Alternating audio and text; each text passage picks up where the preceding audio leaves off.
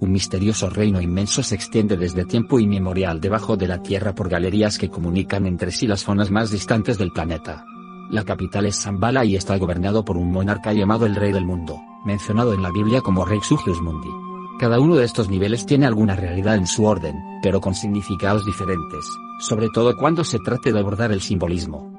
En el nivel más concreto, los nazis enviaron emisarios al Tíbet para traer a Alemania a supuestos habitantes de Zambala. Vale decir, se tomaron el relato a la letra, de manera de no dejar nada librado a interpretaciones. Cuando los rusos entraron en Berlín al término de la Segunda Guerra Mundial, encontraron en una cueva a presuntos habitantes de Zambala, que habían llegado a la capital germana para dar prueba de la teoría de algunos científicos nazis de que la Tierra era hueca y el hueco estaba habitado. Hay que recordar que la mitología tuleana afirma que Tule fue la patria aria en el Ártico, desplazada con la caída de la Atlántida alrededor del año 10.800 a.C. Agartha, según una tradición oriental, tendría su centro bajo el desierto de Gobi, y ahí reinaría aún el rey del Nuevo Mundo, pero tendría conexiones con todo el planeta bajo tierra. Una de las salidas de Garta al exterior estaría en el Cerro Uritorco, en el noroeste de Córdoba, donde hay afloraciones de formaciones rocosas de miles de millones de años. René Que expuso las doctrinas tradicionales, sobre todo hindúes, y murió en el Cairo convertido al Islam, refiere en su libro El Rey del Mundo gran cantidad de tradiciones de una tierra sagrada por excelencia, de un centro del mundo centro de una tradición particular. Esta tierra santa o centro tradicional, que aparece en las leyendas siempre con aires de maravilla, fue sucesivamente la Atlántida, el reino del preste Juan, el castillo de Camelot, la isla de Avalon, país de las hadas, palabra relacionada con Apolo, el Montsalvat del ciclo del rey Arturo, donde tenía lugar el sacrificio del Grial, la isla de Ojigia que menciona Homero, la isla de Tule de los antiguos germanos, el monte Meru de los Vedas, el Olimpo donde habitaban los dioses griegos, el monte Kak en el Islam es el lugar donde desciende al inicio de cada era la legendaria ave Fénix. Antes del comienzo de la Segunda Guerra Mundial, los nazis mandaron al Tíbet una expedición impulsada por Ilscher, el jefe del departamento esoterismo de la NNLB trataban de tomar contacto con los habitantes de las cavernas subterráneas con el fin de recuperar la tradición espiritual pagana y la práctica del ocultismo de la Orden del Temple, que desapareció de Occidente en el siglo XV. Richard Evelyn Byrd contó de vuelta de un viaje al Polo Norte que, de paso, había hecho una entrada por un gran hoyo y visitado el centro de la Tierra. Byrd era miembro de la Marina de Guerra de los Estados Unidos. Narró en su diario un viaje por el interior hueco de la Tierra de miles de kilómetros sobre montañas, lagos, ríos, vegetación y animales, algunos monstruosos, otros que sobre la tierra son fósiles. Él y sus compañeros fueron deconducidos a la presencia del rey y la reina de Agartha.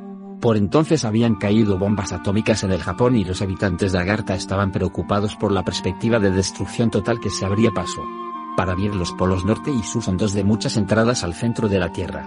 Allá, según él, brilla otro sol, hay muchas personas en el movimiento de la nueva era que piensan que la Tierra es hueca, con un sol central, pero eso no es correcto.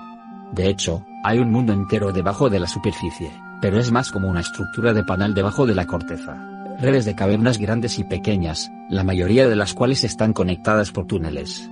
Sin embargo, es fácil entender cómo algunos pueden haber tenido la impresión de una tierra hueca, ya que algunas de estas cavernas son tan vastas que no se puede ver ningún tipo de techo. Estas gigantescas cavernas tienen sus propios sistemas climáticos, cultivos, vida vegetal y animal, ríos, lagos, océanos, y muchos incluso tienen soles artificiales que funcionan de manera muy similar a la de nuestro cielo. Uno puede estar en un entorno así y definitivamente no tener idea de que están bajo tierra en una caverna. Las primeras ciudades subterráneas fueron establecidas hace mucho tiempo por los Draco, luego llegaron los Nakals y construyeron las suyas propias, seguidas de otras razas genéticas de agricultores. También ha habido ciudades establecidas ahí por los diversos grupos que huyeron al interior de la Tierra durante tiempos de dificultades y catástrofes, y finalmente, están los grupos actuales del proyecto espacial secreto, muchos de los cuales tienen bases bajo la superficie. Hay todo un mundo allá abajo, con muchos tipos de habitantes. La capital de Garte es el Bajo Sambaya, la antigua ciudad de Nakal debajo del desierto de Gobi, la mayor parte de la civilización de Garta existe a una profundidad de 20 a 40 millas, y una vez que pasas una cierta profundidad, se te considera que estás en territorio internacional, que solo cambia a medida que pasas al territorio de diferentes grupos. La vida de las plantas es bastante diversa y gran parte es bioluminiscente, microbios brillantes y líquenes que pueden cubrir vastas franjas de cavernas, dando la impresión de un cielo verde, setas gigantes brillantes, helechos de neón, etc. Gran parte se asemeja al bosque nocturno que James Cameron creó para la película Avatar. Los Draco tienen algunos tipos diferentes de seres que viven ahí.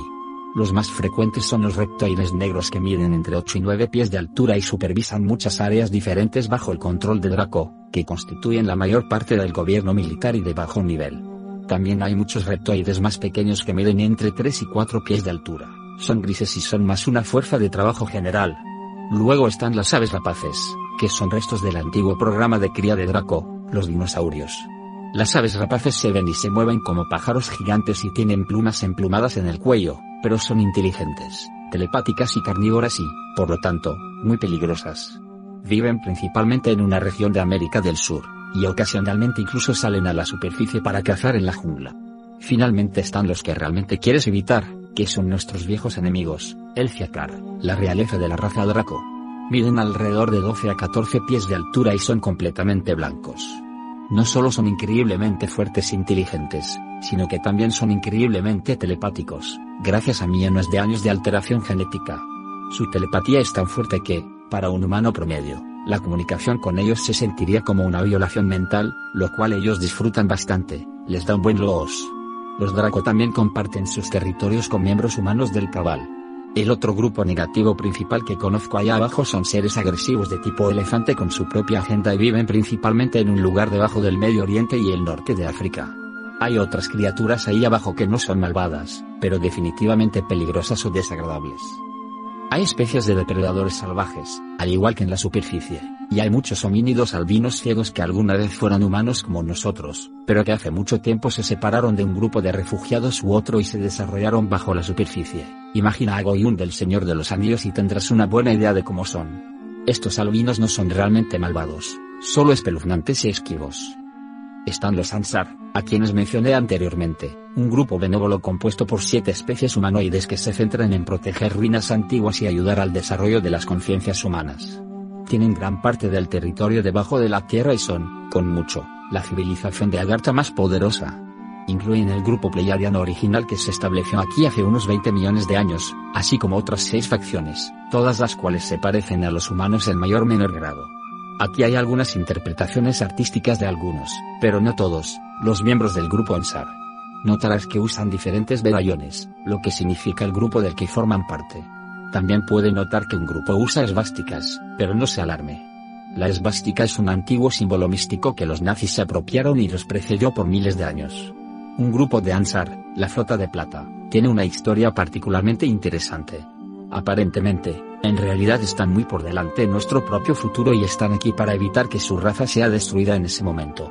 Algo sucedió de tal manera que estaban a punto de ser eliminados, por lo que examinaron la línea de tiempo para descubrir dónde y cómo podrían hacer un cambio que mitigara ese desastre.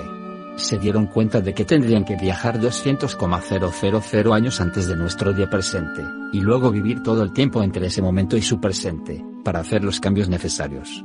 Entonces, este grupo viajó a esa época y ha estado viviendo bajo tierra desde entonces, haciendo todo lo posible para impulsar eventos de tal manera que haya un mejor resultado en el futuro. Y parece claro que aquellos de nosotros en la superficie en este momento, las vidas que vivimos y las elecciones que hacemos, son parte de ese proceso.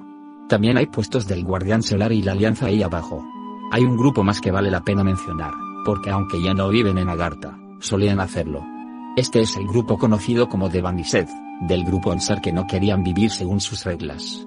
Esto se debe a que estas personas se enamoraron de la humanidad de la superficie y comenzaron a pasar más y más tiempo en la superficie, metiendo la nariz en negocios que no debían. Muchos han casado con humanos de la superficie y muchos también han alcanzado posiciones de fama y poder, lo cual es bastante fácil para ellos debido a sus habilidades mentales más avanzadas. Además, la mayoría de Devanisei son bastante hermosos, con ojos más grandes de lo normal y características llamativas. Eso es todo por nuestra visión general de Garta. Lo único que hay que mencionar es el sistema de transporte.